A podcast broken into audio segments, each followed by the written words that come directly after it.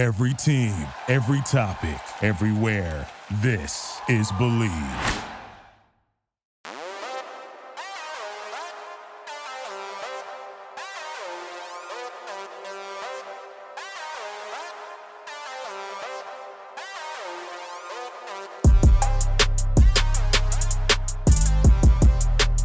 It is the biggest show we've had to date. Our BFP Awards. We're recapping the entire season with nominations from some special guests for all categories, such as Rookie of the Year, Comeback Player of the Year, MVP, and more, all here on a special awards episode of the Breakout Football Podcast on the Believe Podcast Network, sponsored by Link Me. I'm Zach Cohen of the Draft Network alongside the magnificent Cole Topham of Devil's Digest. And now Chargers Wire. Congrats on that, my friend. And not only do we have seven awards to discuss and hand out, we asked our guests to also send in their biggest fantasy pet peeves. So we'll discuss that in a little bit. Cole also has to get something off his chest. He hasn't told me what it is again, so it will be a surprise to you and me. Definitely someone you don't want to miss. And then we have the best of your playoff hot takes as sent in by you. A little twist on our fan Q&A. I asked people send in your biggest hot takes for the postseason. We'll react to them. Loaded show absolutely loaded show. What better way to kick off the 2021 2022 playoffs? Dude, I'm so excited to be back too. Um, Mhm. I, I just feel like the last week I've been absent, like there was something missing in my life, and it was the Yeah. Breakout Football Podcast. So I'm I'm glad to be activated off of IR, return from COVID. Voice is a little, still a little hoarse, still a little sore. I'll probably be coughing at points through the show, so I'll be make sure to mute. But it's it's good to be back, and no better way to return for fantasy football awards, and of course those hot takes. I was looking at them earlier. We got some spicy ones, man. Yeah. Oh, yeah. Can't wait to get to all of them. Definitely grateful to have you back, too, that you are safer and healthier now.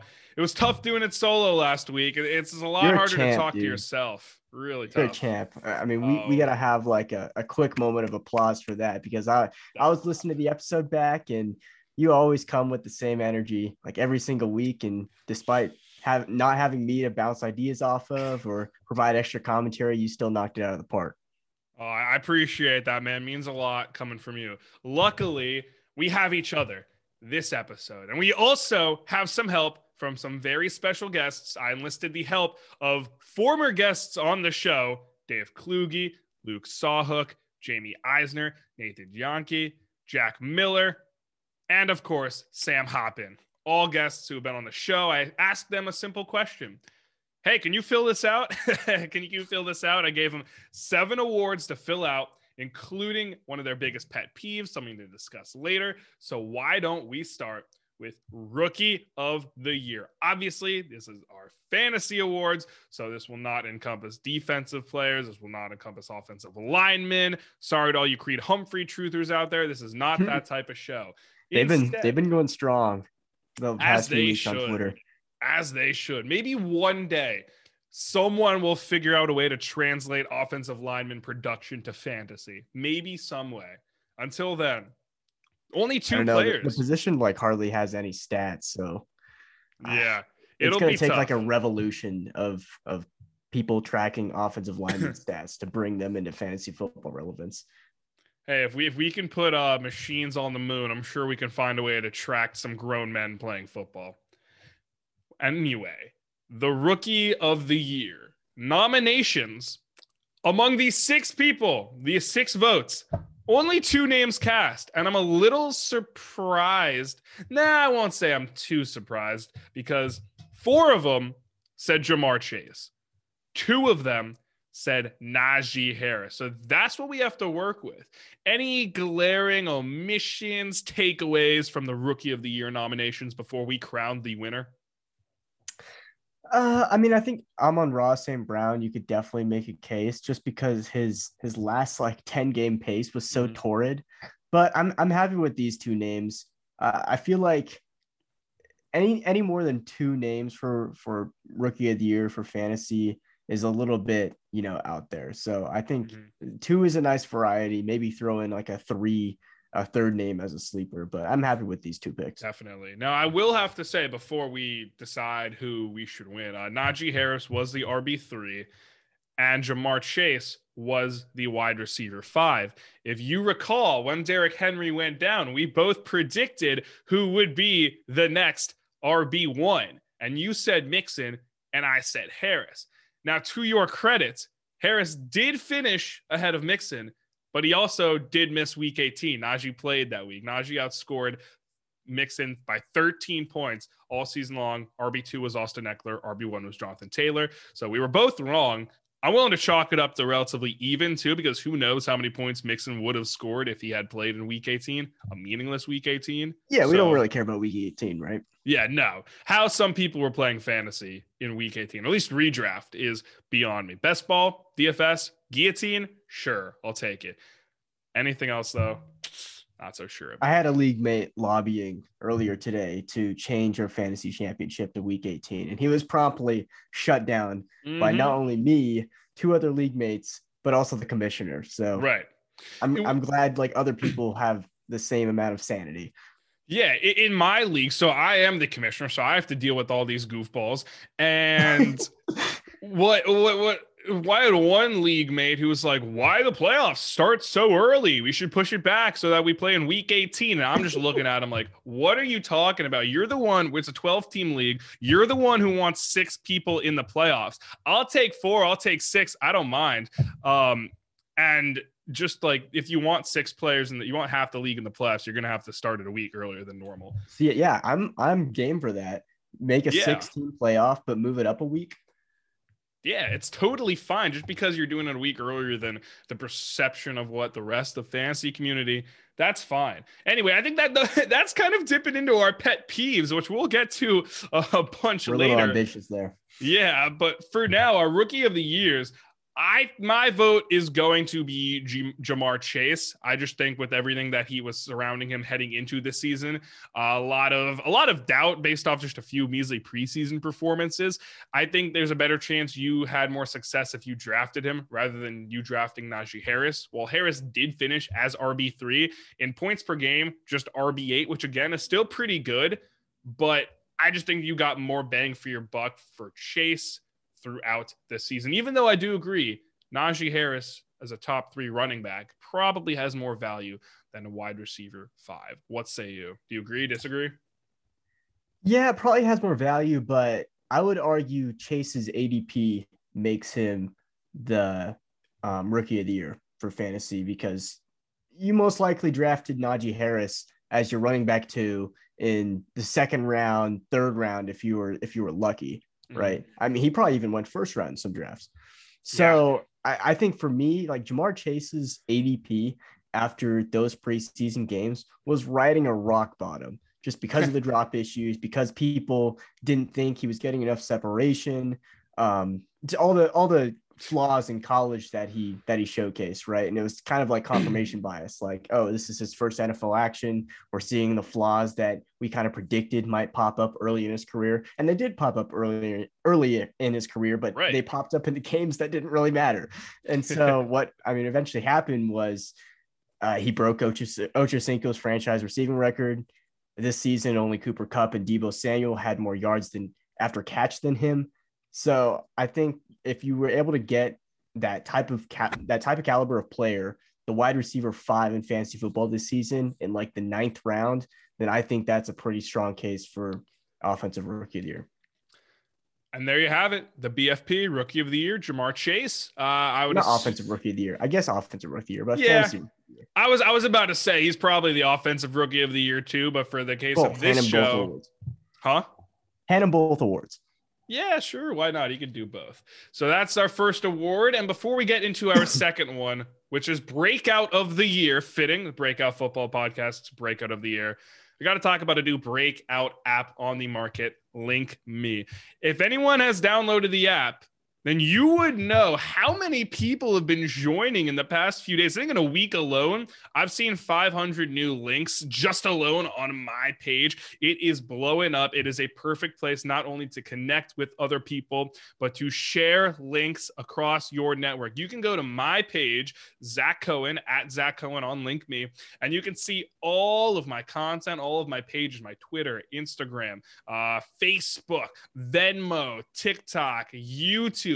It's all right there for you. And it's so easy to share. You can just scan someone's QR code from their Link Me profile. You will link with them. You'll have all their contact info in one place. Super easy. That's Link Me, L I N K M E, on the App Store or however you get your apps. Appreciate them for sponsoring the show all year long and continuing to do so, of course. And with that, breakout of the year candidates. We got one, two, three, four, five different candidates. Seven votes among six people because Luke Sawhuck decided to two, and I'm kind of glad he did. So here are the nominations for breakout of the year: Cooper Kupp, Cordarrelle Patterson, Deebo Samuel, James Conner, and Jonathan Taylor. So one more time: Cup, Samuel, Connor, and Taylor. Any names that immediately stick out? I mean, CPAT, right? Okay. He's back from the dead, kind of in his Deebo Samuel element, which I like is a name here, and you could make a case for him here. But it, it just kind of seemed like Cordarrelle Patterson was kind of seen as like the bench filler in Atlanta. Like he was going to be, you know, he's going to fill the gadget role like he has been the past three seasons uh, for the Bears, Patriots. Um, I don't even know what team he was on before that, but yeah, for me, it's Cordarrelle Patterson. I don't think anyone expected him to have the season that he did, mm-hmm. um, just in the versatile role that the Falcons used him in. And just because the Falcons were such a bad team this season, he, he made them watchable. Right. So for me, that's that's CPAT. And it made it even more frustrating that he was used mostly as a wide receiver, but at the same time, he's labeled as a running back. Like he was he was seeing that dual type of role for the Falcons up until his drop off in week 14, which I'll get to in a second. He was a top 5 fantasy running back and a top 7 fantasy wide receiver. He was just that good. What intrigues me and I think sways me from Patterson. I'm not bashing on his breakout. He was a great value for any fantasy team. Is that in the likelihood that you made the championship, which is a pretty high likelihood with Patterson, the chances are that he was invisible in your championship or playoffs is also pretty high. 4.3 points in week 15, 8.3 points in week 16, 7.2 in week 17. And if you played for some reason in week 18, 2.2 points. So if it was a tight race, I would say he kind of took himself out of the running a little bit there. Obviously, it's not entirely his fault that Falcons offense was a bore to watch. Mm-hmm. Yeah. At the terrible. end of the season, sounds like. Right. So, and look, Jonathan Taylor, Cooper Kupp obviously had fantastic seasons. We will talk about them later. How's that for foreshadowing? I don't know if they're the breakouts. They're the player you want the player who was drafted low and helps you win your league. James Conner is a good pick from Nate. Appreciate that. But again, it wasn't a consistent full season long thing, especially when he missed a couple weeks during the playoffs. And again, he had a top 10 season earlier too, right? Oh, yeah. He was great. I mean, he started off really slow. Then Chase Edmonds got hurt and he really started to ball. So he had a really good season. But to me, and I don't want to say clear winner here, but my favorite, I'm planting my flag on the overall wide receiver three, Deebo Samuel. This was a guy coming into the season whose ADP, according to Fantasy Pros, was wide receiver 35. Do you know how he responded? He responded by averaging 21.2 fantasy points. The worst game he had all season was 10.2. He had four games below 16, if my math is correct. So to me, if you drafted Samuel, you probably went pretty far unless the rest of your team stunk. To me, he's the breakout player of the year. What what do you think? It seems like is it a gridlock? Like are you stuck on Patterson? Because I could go Patterson. I'm just pretty more sold on Samuel over CPAT. I kind of like Samuel for another category. Um, okay, I just kind of like the allure and the magic of of CPAT. Um, but yeah, the, the rest of the names on this list, like Conner, we already discussed. Kupp, he was kind of already good before this. He, he just reached a ascended to another tier of of fantasy production this season, and, and rightfully so. And and Jonathan Taylor was a breakout, um, but I feel like Jonathan Taylor was so hyped coming into this league, like we were just kind of expecting him to be this good. And so yeah, it, for me, it's between CPAT and Deebo. I just like Deebo for another another category down the road. That's a good point. That that is a good point because these the, the categories are relatively similar. So I'm actually I'll I'll I am willing to get with you on the Patterson breakout train if it means that again, like who the hell saw Patterson being a thing? I tweeted about it. Give me, I'll take some credit here, saying, "Oh my God, Cordarrelle Patterson's going to be a thing in like July." Um, I'm all kidding, especially aside. since when when you consider the season Mike Davis had in Carolina in 2020, mm-hmm. uh, and just the how he filled in perfectly for Christian McCaffrey in like that pass catching running back role, and then he you know, gets paid by Atlanta in the offseason. And you kind of expect that trend of production to carry over for the Falcons. And it, it just really it, it didn't pan out. Patterson slides in, takes a starter role, and then runs with it. It was just kind of unexpected. And you know, if if you used your your your FAAB on him and really early in the season, you, you were pleasantly surprised. Obviously, didn't show up in, in fantasy championship mm-hmm. week, but was pretty solid for you know most of the most of the season. Mm-hmm. He was RB nine by the end of the season. I don't know. Let's see, two hundred thirty four point six points. That would have placed him as the overall wide receiver. Let's see some math right here. Wide receiver 18, 19. Wide receiver 19. Um, I'll take Patterson on this. He was came out of nowhere, like way more so than Samuel. At least with the possibility of Samuel, he played somewhat well last year, even though he did only play in seven games. So I'm willing to do Cordarrelle Patterson here for breakout of the year. Luke Sawhook's nomination, only person to nominate him. So I guess we'll go with that. Sounds good. Sounds good to me. Now we gotta switch to a negative note. this one was fun. Bust of the year you gotta you gotta talk about the busts this year because there were plenty and it does kind of come down to your definition of a bust as did this variety of nominations.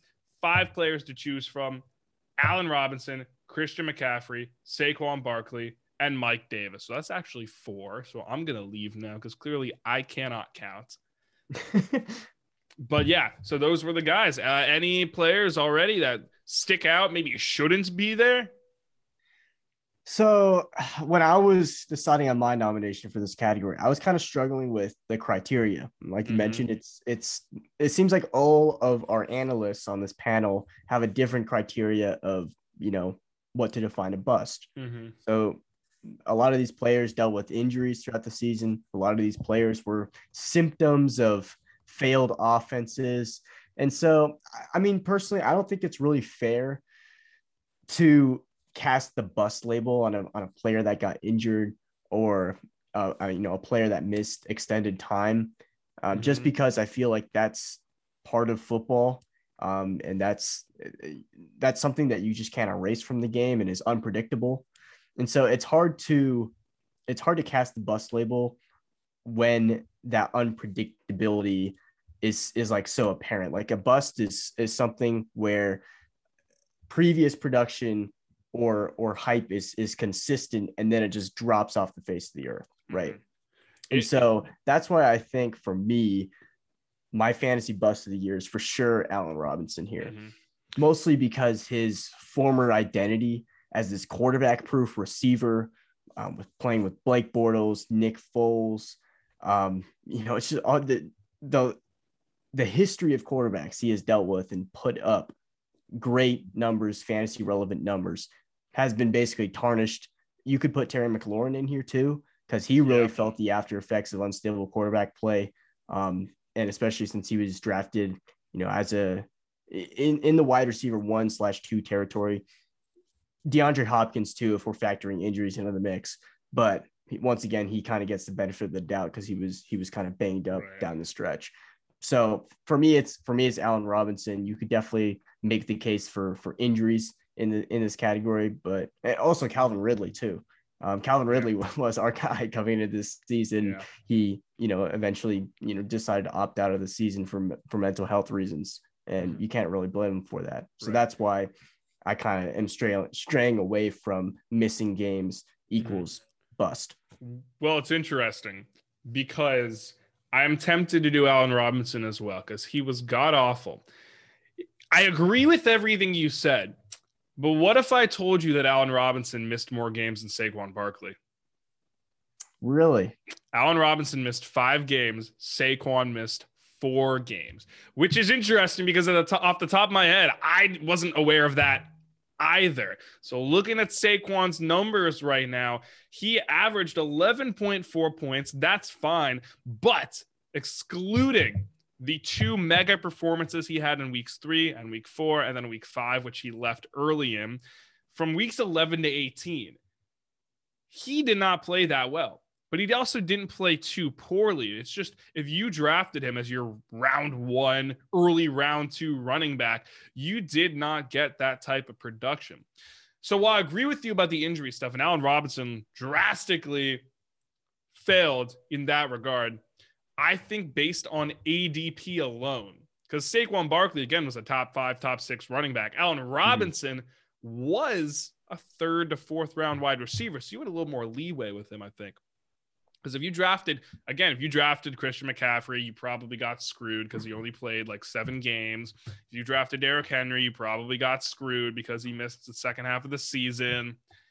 If you drafted Saquon Barkley, you still could have kept him around. He missed five weeks, but one of them was a bye, just like Allen Robinson, who also missed six weeks. One of them was a bye, so technically only mm-hmm. 4 games.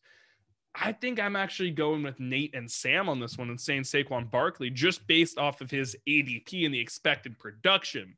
Where at least with Allen Robinson, that that was kind of caked into his ADP. You're taking him in the fourth or fifth round. There's at least an expectation like he's not going to be so good for you. But with Barkley, that's a player you, you need to build your team around. If you drafted Saquon Barkley, your fantasy team probably stunk unless you hit on a Jonathan Taylor or Cooper Kupp. So I think originally I came into this saying Robinson. I think the bigger profile is that Allen Robinson was the bust of the year. But looking at the numbers and the ADP coming into the season, I would actually go with Saquon. What do you think? Yeah, I mean that's kind of the tried and true fantasy football saying is your fantasy draft isn't won in the first few rounds, but it can most certainly be lost.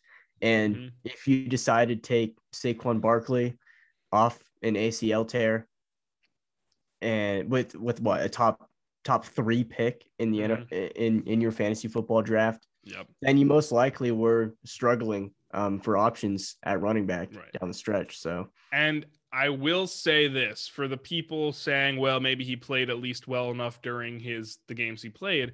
He was RB 34 in points per game behind JD McKissic, who played 11 games, behind Devin Singletary, who played 17 games, behind Darrel Williams, who also played 17 games, just ahead of Michael Carter, AJ Dillon, and Tony Pollard. So that's the type of player you were getting if you drafted Saquon Barkley this year. So, so he was like middling in the leech territory of running backs. Yup, exactly. Like maybe there's a little hype in there, but no, not really, because he couldn't get many things going. In fact, Devontae Booker actually outscored him for like three or four straight weeks in fantasy. So yeah, I'm I mean, going with Saquon. Hey, I'm just saying, Saquon Barkley was never Zach Cohen's start TDN start of the week. Devontae Booker was. I, I, that is true. I did say that. I think he dropped like nine, 10 points that week too. So not terrible. We'll shoot for that. Um, I'm gonna say with Barkley this one. Are you you you make a stronger case for Robinson, or you switch to the dark side? I mean, I might change. I might change sides. It, all, Allen Robinson was still pretty much a ghost, and you could count on him for that consistency. Saquon Barkley had a phenomenal rookie season, um, but I felt like he was he was kind of a, a risk going into the season with with just like the injury track record. And so Allen Robinson has never really had that that track record of disappearing over the course of the season. You can always kind of rely on him to be have the floor of a wide receiver two with that looking at that wide receiver one uh, matchup based production. And so that's why I think it was it was kind of surprising to see A Rob just kind of fall off the face of the earth. There was risk coming in with Barkley into this draft. And I mean, I, I said I would take Jonathan Taylor over him uh, in, in fantasy football drafts, which might have been a hot take at the at the hmm. start of the season, but certainly looks fairly smart now. So I think I, I think I'll stick with A Rob from for my answer here, just due to the due to the lack of consistency coming in from his previous seasons. Mm-hmm. So Robinson, according to Fantasy Pros, was the 13th wide receiver drafted on average, just ahead of Chris Godwin, Robert Woods, Julio Jones, Amari Cooper, Adam Thielen, and Cooper Kupp, just behind CeeDee Lamb, Mike Evans, and Terry McLaurin. So you could actually make the case that McLaurin was the bigger bust, bigger bust. than yeah. Allen Robinson. Should we completely stray from our nominations and then make it Terry McLaurin? We can take a look at his stats because McLaurin played in every game. He averaged mm. uh, five points more than Allen Robinson. he did have 27 points, 30 points, 25 points, 21 points. But for the most part, like he wasn't giving you that consistent production. But I don't think McLaurin had a bad season by any means. He just definitely didn't play up to the par that everyone kind of expected. Again, not necessarily for his fault. I think we can all agree he's a very talented receiver. But let's look at how Terry finished this year with our handy dandy fantasy points tool. He was wide receiver 25. So drafted as wide receiver 10, finished as wide receiver 25. And then in terms of points per game, wide receiver 32. So not bad. Wide receiver three drafted as a wide receiver one, mm-hmm. basically.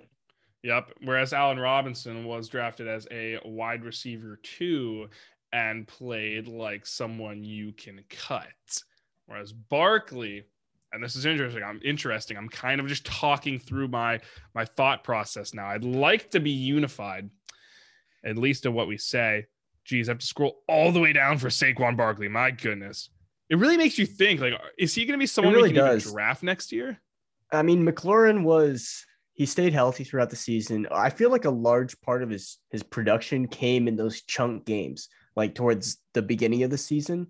And then he didn't really have anything after that. He dealt with mm-hmm. pretty unstable quarterback play. He was still getting the targets. They just he, he wasn't converting them to you know a lot of a lot of yards receptions. Certainly wasn't a touchdown magnet this season. I, I think I'm honestly going to stick with A Rob over here because at least McLaurin was underwhelming as someone you would have drafted to be your your headlighting wide receiver on your roster, but he was still startable. I don't think you can make the same case for for Robinson. Like Robinson, you could have probably cut 3 mm-hmm. quarters the way through the season um, and picked up Amon-Ra St. Brown. To be honest, after further deliberation and debate, I think I will also cross over to the A Rob side because, yes, while the value probably hurt you more with Saquon, there were still weeks where you could have started him, like weeks 11 to 14. Any one of those weeks, you could have started him coming off a bye. And then you see 11.6 against Tampa, 9.3 against Philadelphia. Very tough matchups. Then playing Miami, 13.4, tough matchup, fine. Then going to play the Chargers, an easy matchup, 18.5. So you probably could have started him. I I'll stay on Robinson for this. You you've convinced me. The numbers have convinced Let's go. me again. Dave Kluge and Luke Sawhook again with their nominations for the win. Hey, you said I'm sticking with the dark side. I'm welcoming you to the dark side, Zach. Especially literally because your background is much darker than mine and you got the hoodie on. I feel so, like I feel like Palpatine right now, and I also, you know, might have the same raspy voice. yeah, you, you look like you look like you just came from like a Star Wars cosplay like thing. I don't I don't even know the correct terminology. But anyway, we can move on to our fantasy comeback player of the year, player who had a bad 2020 and a good 2021. Tried to stray away from injuries with this one because obviously you could just say like Saquon Barkley, even if he did ball out this year, which he clearly did not. A lot of variety in the nominations. Deebo Samuel is the only one who came up twice. Then you got Mike Williams, Zach Ertz, Joe Mixon and Leonard Fournette. Joe Mixon with parentheses because of injury behind it. I think this could be the part where we say Deebo Samuel. I'm not ready to crown Zach Ertz yet. Mike Williams kind of disappeared in the second half of the season. Leonard Fournette's an interesting one, though. He's an interesting one because I wrote him off before the season, and his ADP was like, you're taking him as like an RB4. He's probably going to be on your bench. And he was a top seven fantasy running back. He was really good. My thing with Deebo Samuel, again, I think we kind of made the case already. Wide receiver three overall. Like, what did he do last season? He actually played relatively well, but he was also hurt. So it's like, okay, are we factoring injuries into this? Because I I could be open to that. I could be open. In the seven games he played last season, he averaged 11.53 points. Well, very inconsistent, very inconsistent. He had seven points, four points, 18 points, 12 points, 24, 13, and less than one. Comes back this year, one of the best players in fantasy. So I think my fantasy comeback player of the year, if you're ready to crown Deebo Samuel here, we can move on. Will we agree?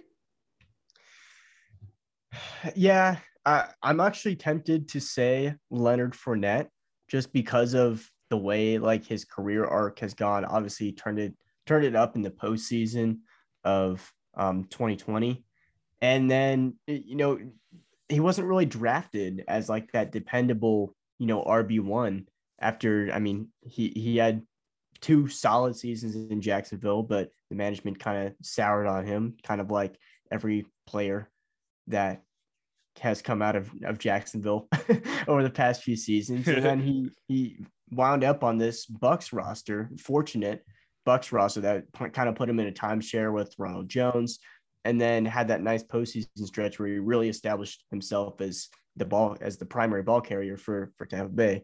So even after that, I don't think people were really confident that Bruce Arians would give him the workload that he received this season, mm-hmm. and and also like the pass catching role that he enjoyed this season as well. So I, am tempted to say Leonard Fournette, mostly just due to the stigma around around him, but it's it's really hard to discount Deebo Samuel and and just the price you were able to get him at in drafts because I I think Deebo Samuel w- was going undrafted in some leagues just because people you know weren't really un weren't really all that sure about what his role was going to be in, in San Francisco and it, it turned out to be a pretty unique role, but also the hype around Brandon Aiyuk and, and his rookie season was definitely warranted. So Deebo Samuel, if if you were able to get Deebo Samuel in double digit rounds of your fantasy draft, then you were pleasantly hmm. surprised. So, according to Fantasy Pros ADP, which is average draft projection, of course, they were actually both taken around the same spot. Fournette typically taken like 10 or 11 picks before Deebo Samuel, but I don't think that's like a big enough difference to really say, oh, that means like Daniel uh, Deebo was a bigger value compared with Fournette. I think both clearly brought their owners, their fantasy managers value. Leonard Fournette was actually the wide, the running back four in points per game.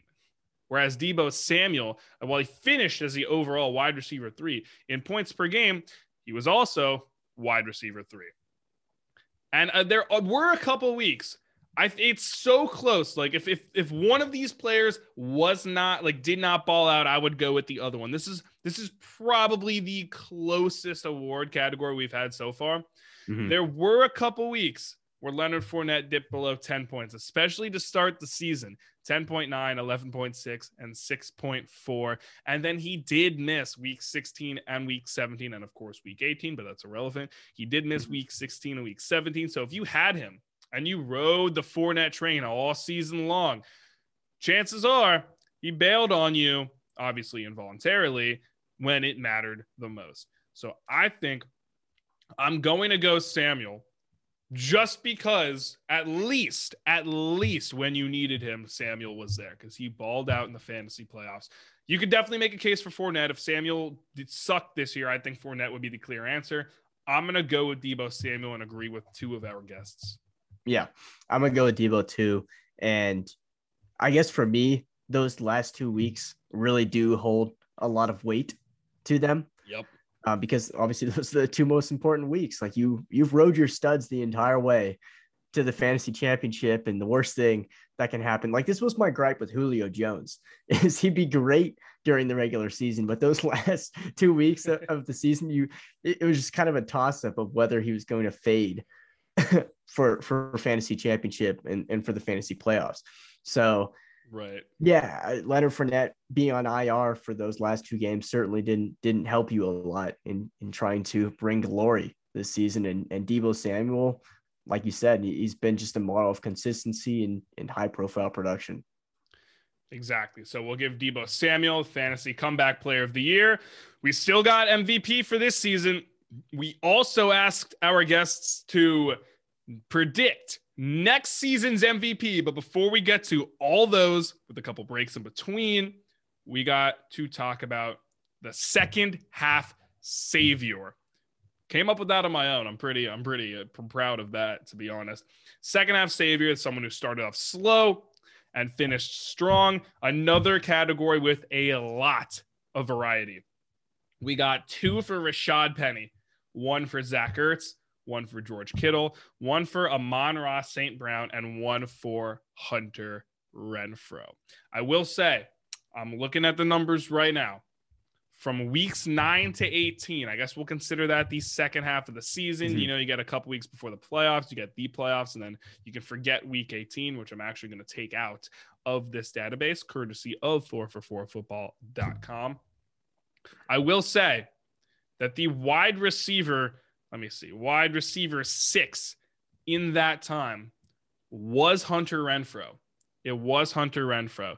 Wide receiver eight was Amon-Ra St. Brown. But if you take out weeks nine and 10 and just go 11 and 17, that changes a bit because Amon-Ra St. Brown vaults up to four. But that's not even me looking at the running backs. So let's see what those numbers are real quick. From weeks 11 to 17, Rashad Penny, running back nine, with 15.7 points per game. So that's pretty good. Amon Ra, though, 19.6, Renfrow, 16.7, but that's weeks 11 to 17. So anything that stick out, I didn't even look at the tight ends. Maybe I should look at the tight ends because Zach Ertz has been balling. He has been balling.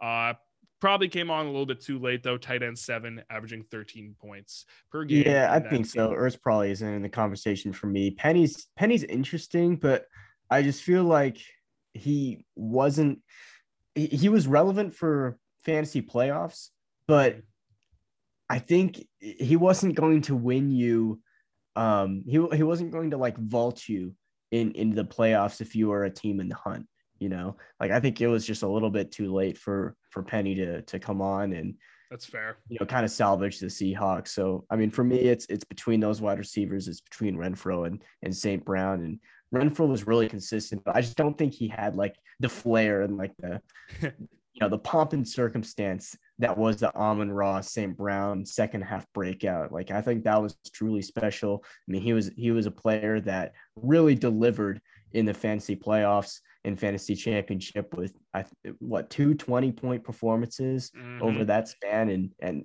for someone that you got off waivers only a few weeks ago immediately plug into your starting lineups I mean, that's that that's truly special right there. And so that's why I think Amon Ra takes the cake for me here. Mm-hmm.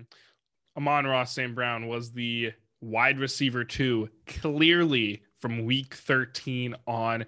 He scored a whopping, whopping 24.8 points in week 13, then went 15 ish, 23 ish, 26.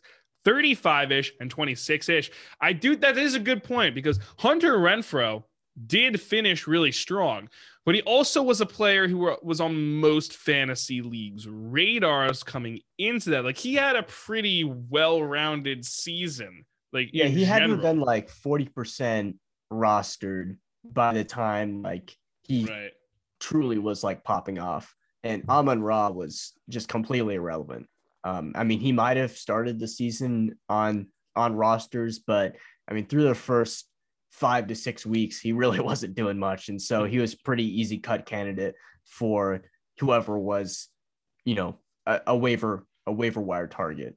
Right. So Amon Ra was probably more readily available. Um, and plus, I, I think Renfrow before that was, you know, had had a few touchdowns, was was producing in some caliber.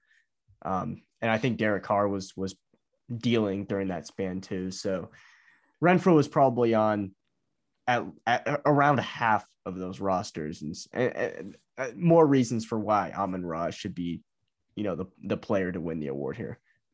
I'll go the sun god with you. I'll go Amon Ra. I just want to point this out. How early would you take him next season? It really depends because I do think he's going to get a little bit of a bump down when the Lions add competition. But Amon Ra's role, like he played the fourth highest percent of slot rates among all eligible receivers in the entire league. So he was seeing a lot of work in the slot, which means they can bring in other receivers and he can still have a role in that offense, especially with Jared Noodle Arm Goff throwing him the ball. So I would, I would yeah, probably might help him. Yeah, exactly. Like take the competition off of him. I would be entertained with him as my wide receiver too. We'll see where that takes me, what that means. I think I'd rather have a couple star players elsewhere, like a running back or a tight end on my team first before I take one. I will say this this is funny. He's going to love this. So, our guests again, Dave Kluge, Luke Sawhook, Jamie Eisner, Nathan Jahnke, Jack Miller, Sam Hoppen, who have all been on the show at one point or another throughout the season. It's been awesome to have them. So grateful that they could uh, answer my DMs again. I'm just kidding. It's so great that they were willing to send in some nominations for this show. So uh, four players, four guests nominated Ja'Marr Chase for Rookie of the Year. One of them was not Luke Sawhook. He gave Najee Harris. Every other category, we have picked Luke's nomination. Deebo Samuel, Allen Robinson. Wait, not Deebo Samuel. Cordarrelle Patterson. Sorry. Oh yeah, and Deebo Samuel for fantasy it's, comeback player of the year. Student Fantasy football analyst mentality. We're we're just a conglomerate. Okay. yeah, now we, we like. Uh, you just gave us Amon-Ra St. Brown too. So there's that. I also asked a few of them for their biggest fantasy pet peeves. So we can discuss them right here. No need to vote them. I just thought it's funny. Uh, Dave and Luke said the same exact thing. They both said people that lowball in trade negotiations, which like I get because I used to be a lowballer and my mindset was, well, like see how see how poor you can get it, you know? And that's still kind of the mindset I have because I don't want to offer my best players, the players I think are in the best value right away. But I do think that now when I make trades, I am thinking more about their best interests rather than how I can fleece them. Of course, I'd want to win the trade, but like I'm not thinking, man, like they have one wide receiver. Let me take them for two scrubs. You know, I'm trying to help out their roster. But I get that because it can be pretty clear when you get a poverty trade offer from someone else, you know?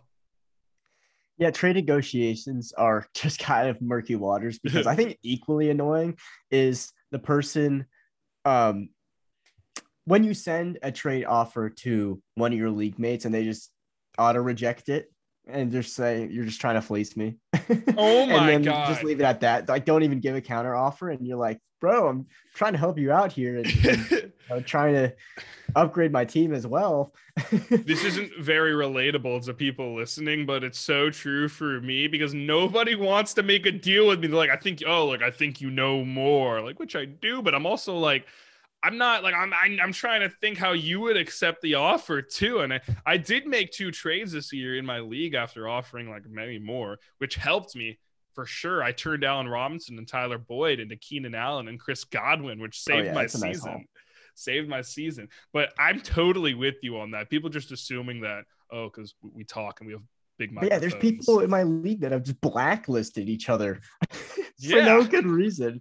And so I think that's that's pretty annoying. Also, when you finally do agree on a trade and it goes to you know processing and it gets vetoed by your league mates because they don't they don't agree with it uh, or like you know maybe they have to play one of the members in the following weeks and they don't want to play those those players that will be coming onto their roster like that the, trading in fantasy football can be a great time if it's abundant and if people are, are having fun with it and don't really take it all too seriously but it can quickly spiral out of control if a lot of oh, people are are too controlling I gotta I gotta pull up a trade offer real quick because we had this issue, and I've always been one of well, I think vetoing's fine because if there's clearly a bad trade, you should do you should have that power, you know. But I also because I don't think like like two people can easily just like upheave a league with a bad trade, upheave two rosters. So I think there should be some checks and balances. I'm not, but if it's like in 12 team league, like more than the majority, I'm talking like eight at least votes. You know, I need to what I need to find right now is one of the trades in my league because this this trade caused quite the uproar in my fantasy league. If I can find it, which I don't know if I'll be able to in time, but it was essentially it, it was a highway robbery. Here it is. You ready for this? You ready for this? Yeah. So at the time, this team was perceived as one of the worst, and they actually went on a pretty decent run. Had they checked their roster like more than they did, they probably could have made the playoffs.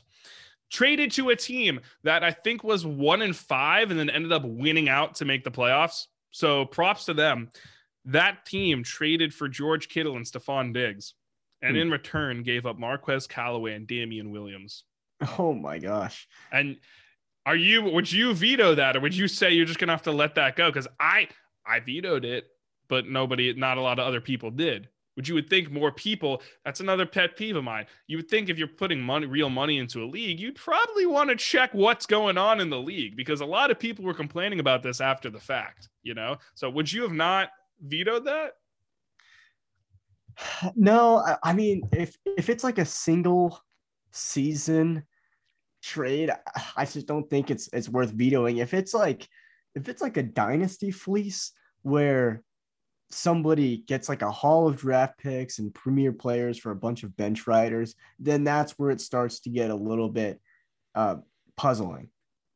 I think Okay. I think vetoes should only really be used in like a dynasty setting where it has long-term repercussions. But if it's just like a, a season to season league and someone wants to just blow up their roster because either they're not like interested in fantasy that year or they're already like bottom of the league and they can't really if there's collusion going on, then you might have to step in. But I mean, if it's like they're just trying to have fun with the roster, then I don't I don't really see a reason. That's interesting because I feel like I would have more inclination to veto or to not veto, sorry, in Dynasty because you could have a completely different uh, projection of a player. Like, let's say like that was the, like a Marquez Callaway for George Kittle, right? You could think Callaway becomes a beast and Kittle just falls off the face of the earth. Totally fine in a Dynasty. So that's my take. And um, your take, of course, on veto. And one last thing I want to get to before we get to our your close up, your surprise close up some MVP talk, and then some hot takes sent in by the fans of the show. Jamie Eisner, we kind of already touched on it. His big pet peeve leagues that play into week 18. Just had to get that out there. 2022, and we're still doing it for some reason. Why? Why is this a thing? I don't know. Don't know. It was weird playing in week 17 this year. It felt weird saying that, but obviously you should be playing into week 17. And with that, my friend, you have something you need to get off your chest. You didn't tell me what it is. If it is based off of your Twitter and recent hours and recent days, I could see where it is going, but I am also curious just to see what you're going to say. So, floor is yours, my friend. Cole's close up, everybody. Yeah, it's a it's another short and sweet one. And usually for for Cole's close up, we like to examine and do really like in depth, deep dives into players' stats or trends and what their potential is. But I mean, for this week, I just like to zero in on somebody that has grinded, planned, scheduled, researched for 18 straight weeks, 19 straight weeks now. Um, scrounged for every little fantasy football nugget, and that's my co-host right here, Zach Cohen. Oh, oh, come on. energy every show as like a as, honestly a perfect compliment to like my more methodical, low-key personality. And I knew from the moment you called me over the summer that this was going to be special, special, and I'm I'm glad we we went through with it, stay consistent, enjoyed a fruitful season of fantasy football creation. There's been a, a lot of good times on the Breakout Oh, yeah. Football podcast, and I think that a lot of that has has been due to your direction and uh, pitching this idea to me, and I've had a I've had a blast. So cheers to you, man. Oh, you you flatter me. You flatter me. I, I appreciate that, man. Like I knew I knew like right like I was introduced to you over the summer via the wonderful world of Twitter and I saw all your stuff and I'm like, man, like this is someone I want to meet. This is someone that could be cool to work with down the road. And then this opportunity popped up and it has been awesome working with you, man. Just aside from all the knowledge that you possess, just bring in like just another another fun person to talk with. I consider you a friend now. And I think that's been great that this podcast has been able to bring us together. So to many more, I appreciate that. Enough about us though. Let's talk about the 2021 fantasy MVP. Ironically, this is arguably the biggest award to give. I got two names. Two names. Every single person except for one said Cooper Kupp. We did get a Jonathan Taylor nomination. You can make the case, yes, that Taylor uh, did play better than Cooper Kupp, I guess, because you're talking about the RB1 versus the wide receiver one. Again, all in PPR formats, in case you couldn't tell. That's how we do it on the Breakout Football Podcast, sponsored by Link Me, L I N K M E. But to me, it's pretty easily Kupp just based on his ADP, just based on his ADP alone. Like we're talking about a receiver who was drafted in maybe round four, round five. Jonathan Taylor was the first round pick in some leagues. So for as great as he has been, to me, it seems pretty easy. Fantasy MVP for 2021, Cooper Kupp. Send it in.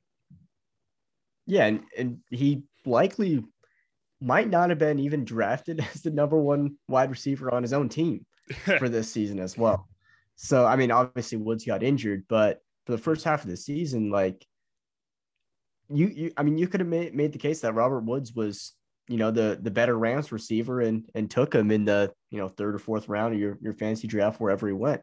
And so, yeah, I mean, once again, like I said before in the podcast, I kind of expected Jonathan Taylor to compete at like the top, you know, running back fantasy performers every single season. You know, give him his rookie year, give him time to figure it out. But over the next, you know, three or four seasons, I expect him to be in like that upper echelon of running backs, that top five, top 10 range that will provide running back one value for you know the greater part of the next half decade. And so I expected Jonathan Taylor to to be like in in that realm. I don't think I ever expected Cooper Kupp to really break the mold of of Sean McVay's offense. And you know, McVay likes to spread the ball around. Like he he has a bunch of playmakers in his offense that he likes to utilize and make the most of. And it kind of seems like there's a healthy balance of of workload that everyone gets on on the Rams offense. And Kupp just took his target share to an entirely new dimension this season. Yeah, I if I've learned anything, it is that I loved Jonathan Taylor in college. I loved Cooper Kupp in college, and I just kind of wish like I stuck to my gut a little bit more because at the beginning of the off season last season, I was like, man, I love Jonathan Taylor this year. I love Cooper Kupp this year, albeit not to the same extent. I don't think I cooled on them necessarily coming into the season. I just think it's like they weren't, I wasn't preaching any of them as my guys. Cooper Kupp was, and I, I went back and like looked through all my old tweets a couple nights ago and like my old fantasy cheat sheet, which I'll probably bring to light at some point because it is pretty funny. Cooper Kupp was one of my targets, but he wasn't one of my like top three guys you must have coming. Yeah, it wasn't a guy like you were pounding the table for. TJ right? Hockenson, who yeah. did finish. I don't know if you asked me who it was. Yeah, Calvin Ridley. Well, he could he could ball wherever he plays next season. Uh, TJ Hockenson did finish as like tight end six in points per game, so I'll take like that. Not that hard to do though. Yeah, yeah, it's really not. Thanks for that. It's really not that hard to do. Kyle uh, Pitts had like the best rookie tight end season for fantasy and in real life. And it didn't even really seem like it. you know, it was a disappointment. It's the best disappointing season I have ever seen from a player. Kyle Pitts, best disappointment. I, I don't like, I don't oh get it. Gosh. I don't get it. You know, it's a quote, um, a certain character from Spider Man. If you expect Spider Man No Way Home, of course, if you expect disappointment, you will never be disappointed. I kind of live by that. So Cooper Kupp, our 2021 fantasy MVP. Speaking of expectations, before we round it out with some spicy hot takes. Next year's fantasy MVP, I thought, why not just have the guys, the guests, send in their predictions for next year's fantasy MVP. We got five different players Justin Fields, Javonte Williams, Austin Ekeler, Justin Jefferson, and AJ Dillon. any names that immediately jump out? I don't think we don't have to crown a winner for this. We could just talk about them if you want. Justin Fields. I mean, Dave's Dave's kind of ratchet for this one because I don't even know if Robinson's going to be, you know, with the Bears next season. I think he's gonna he's gonna go to the highest bidder in free agency, which honestly might not even be that high after mm-hmm. coming off his down year. I think Javonte Williams is solid. Austin Ekeler, like his his role is pretty stable in in Los Angeles, and I think mm-hmm. that Chargers offense is only going to continue to evolve and be more explosive in in these years to come. And and Justin Jefferson, also a good good take. For me, I'm looking at D'Andre Swift and Jalen Waddle because I think Ooh. I think Swift his season was a little bit derailed with a running back by committee approach and and mostly that was due to you know him nursing some injuries and you know, really, you know, not getting the workload because of that. But I mean, he had 50 receptions on the season, right? Um, mm-hmm. and and I just think his his role could be so much more expanded in Detroit.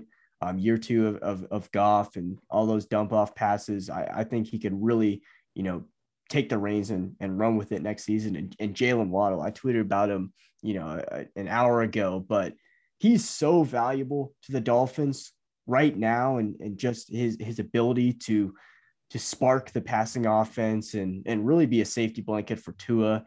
And he's being used in like a Jarvis Landry type role.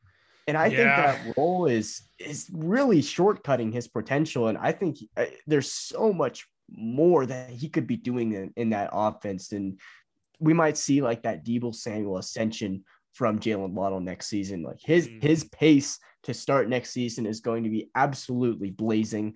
And no matter where you take him in the draft, I think he's going to shoot that ADP. I love that. I love that. Like I, you, I agree with everything you say, uh, especially with the factor of you don't know who's going to be the head coach. So, is there the possibility that the new coach in Miami comes in and says, "Listen, we don't really want to use Waddle that way for worse"? Yes, but looking at what Waddle did, you kind of be crazy to come into Miami and change things, at least dial it back. You want to dial it up. Waddle has that skill set. He has that field stretching ability. I don't know if Tua is a quarterback to make him ascend to that level, but he's talented enough. He's so talented enough. Uh, I think I love Justin Jefferson. I don't know if he'll be the fantasy MVP because I think he could be a first round pick, honestly. Definitely a second round pick. I know he, I know in, in Jamie Eisner's too early mock draft on TDN right now, Justin Jefferson, I believe, is a low first round pick. Ekeler is a high first round pick. So I don't know if I'd want to hmm. say he's the MVP when he could easily be a top five pick. If Adam Thielen departs, does does that change your take at all? Yeah, I would put more stock into Jefferson. I like KJ mm. Osborn. I think he could be a fine wide receiver. I like too. Osborn. Get Irv Smith back. Hopefully, Dalvin Cook's healthy.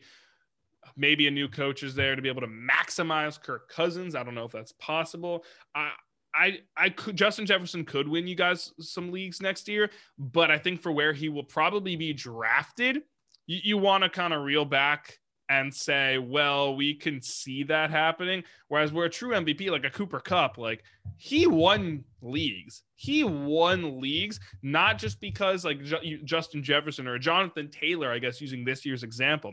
You took Jonathan Taylor with the expectation that he would win you your leagues. You didn't draft Cooper Kupp thinking he would be the keystone of your fantasy team. Maybe you foresaw him being a wide receiver one, like I did, like I tweeted before the season, but I like I did in so many others. We didn't expect him to be one of the best fantasy players of the last decade.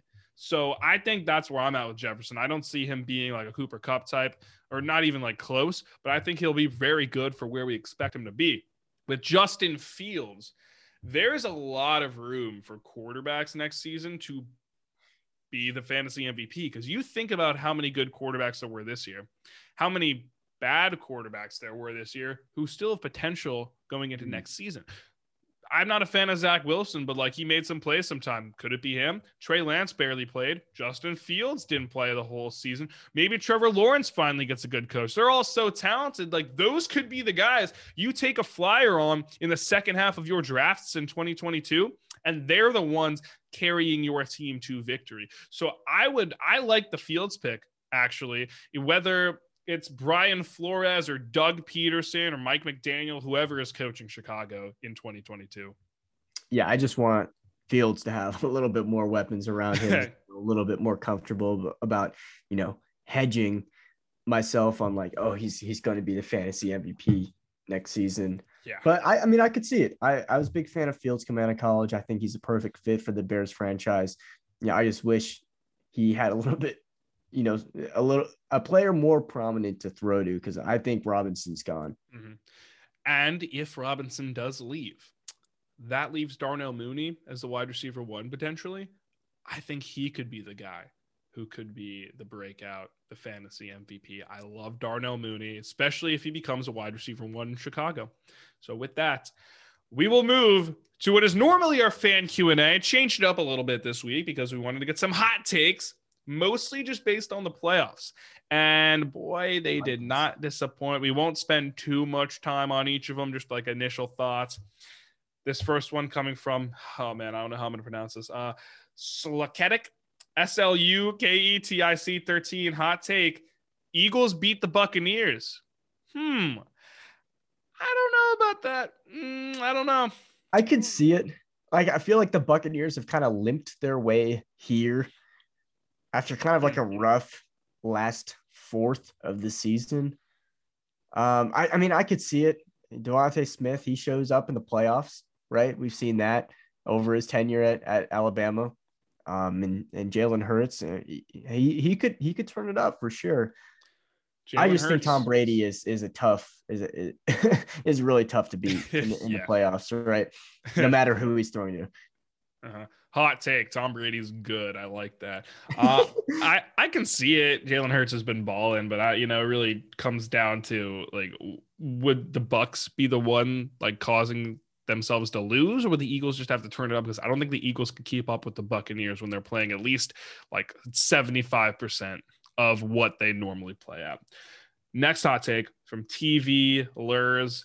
It might have been Tyler's, honestly. It might have cut off. Uh, 2020, uh, Tyler's 22. Hot take.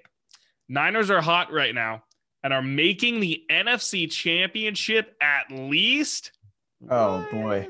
What? That's pretty scorching, in my opinion. Mm. The, the path for an AFC team versus an NFC team, like a, a like a wild card, it, it's kind of brutal in the NFC. Not gonna lie, like that conference is so stacked, and I I just think there there are much better NFC teams, and like the Niners have some good players, but they've been inconsistent at times, and uh, I don't know. Kyle Shanahan's a wizard, but I I just think making the NFC Championship at the minimum mm-hmm. is is kind of a that that's kind of ambitious. I had Niners fans at my throat when I said put them in the unlikely tier of my Super Bowl contenders, along with the Steelers, Raiders, and the Eagles, because I didn't think either of those four teams have a good shot at making the Super Bowl. Obviously, every team has a chance. Uh, just for the record, before we get on to this next one, because that one's even hotter, the Niners have played one, two, three, four, five Super Bowl teams, um, playoff teams this year, but they've played them because of the division, because of the Cardinals and the Rams. The only times they've won playoff games this year were against the Rams both times and against the Bengals in overtime. They lost to the Titans, they lost to the Cardinals both times, and they lost to the Packers earlier in the season. Although I will say, they didn't really get blown out too much. A couple times, not the best, but they also never really dominated either. I guess you could say the Falcons game. So I am I am questioning whether the Niners can dominate. But then again, they are playing the Cowboys, and the Cowboys could show up as the best team in football or the worst team in football the way they play. That's that is so true. Yeah. All right, this next one. We got three more. Amari English Zira says Pittsburgh beats Kansas City. Oh my gosh, that's even that's even more flammable. There's no way. Did you see Ben Roethlisberger's comments? He, he seemed totally checked checked out. He's like, "We're lucky to be here. Um, out of the 14 teams in the playoffs, we're definitely number 14. we're not making it far." he said that. He yes, said, those, those are his comments. Those were his closing comments at the end of his press conference. And uh, obviously, I'm paraphrasing, but he definitely said some of the words that I just said. "Oh my gosh!" I mean, he's not wrong, but you didn't have to say it. Have to like that channel my 14th part, like he's the he- we're the 14th team out of the 14 teams in the playoffs. Like word for word, that's what he said. Oh my goodness. So I mean, Big Ben just seems kind of he just seems kind of eager to take his his retirement lap and ride off into the sunset.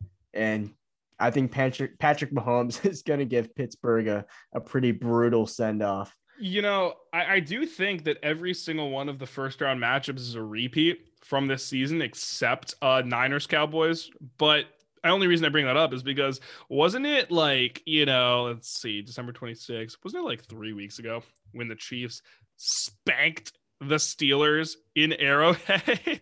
like, hey, if the Steelers win, Amari, we will. I will revisit this. I already told you I will come back to this comment if the Steelers somehow win. But my goodness, I- that would need to happen if pigs fly.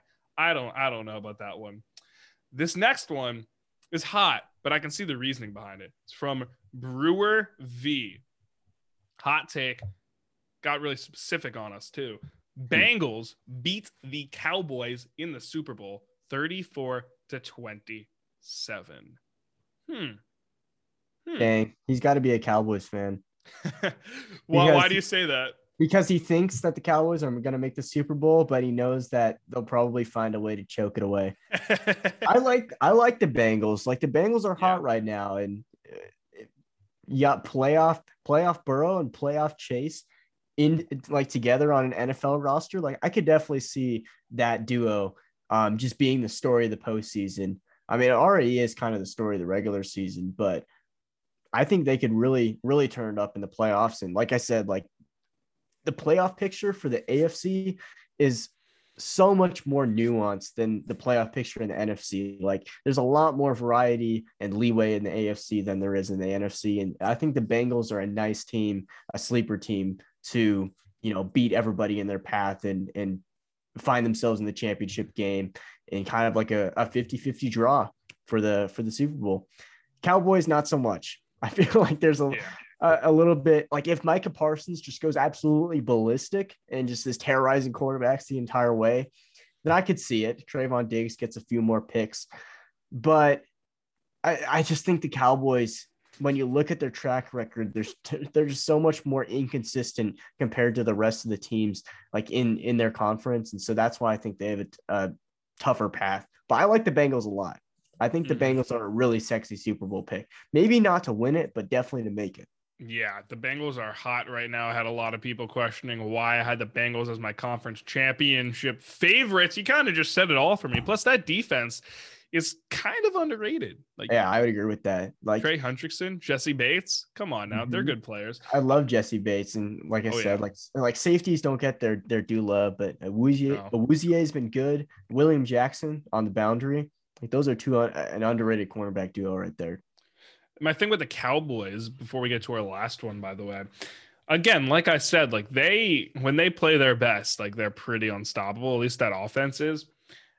My thing is, and a lot of Cowboys fans were bringing this up to me, like Dak just isn't playing like as well as he should be. Like he, he's kind of been like the reason that this offense has been kind of shooting themselves in the foot a lot. Some not something I've really noticed because I'm, I guess I more blame it on the rest of the offense too, but something to keep an eye on because if the Cowboys do make it to the Super Bowl, it means Dak Prescott's playing at an Playing well, MVP yeah. level. Yep. Mhm. Last one from oh man, o Odalamont nineteen.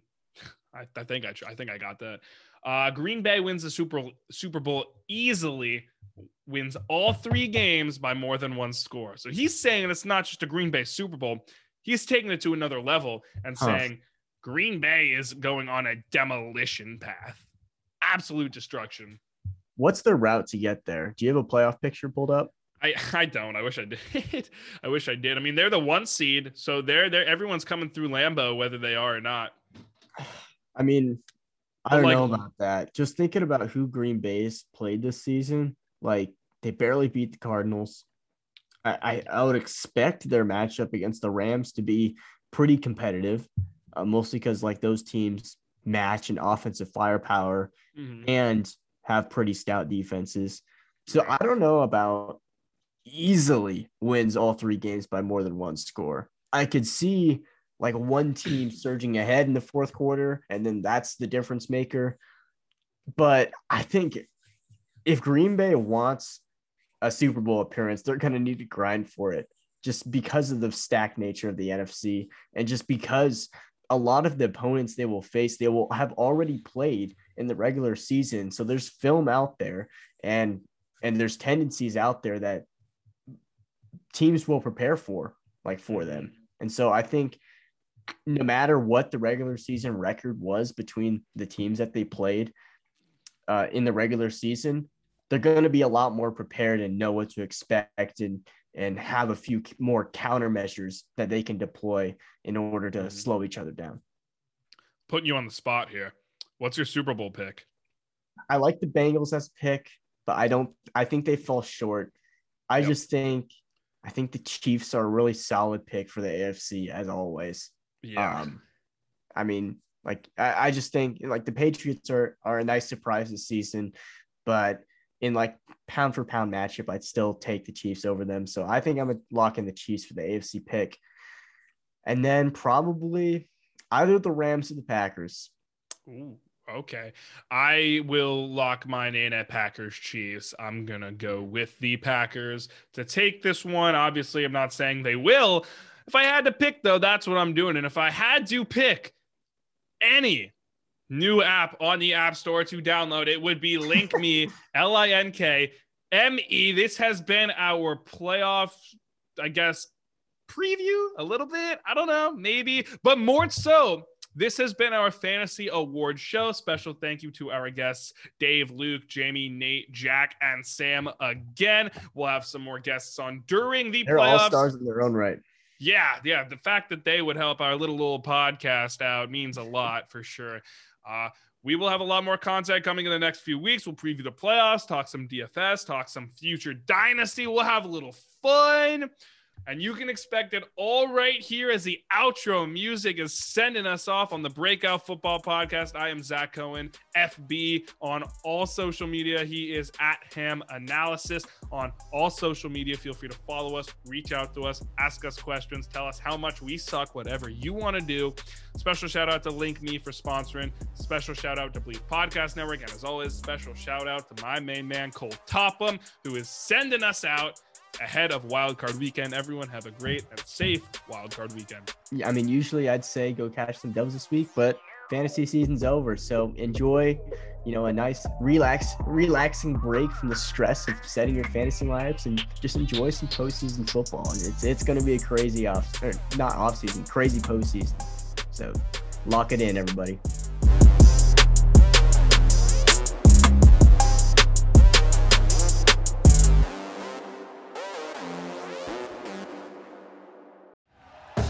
Thank you for listening to Bleav. You can show support to your host by subscribing to the show and giving us a five star rating on your preferred platform. Check us out at Bleav.com and search for B L E A V on YouTube.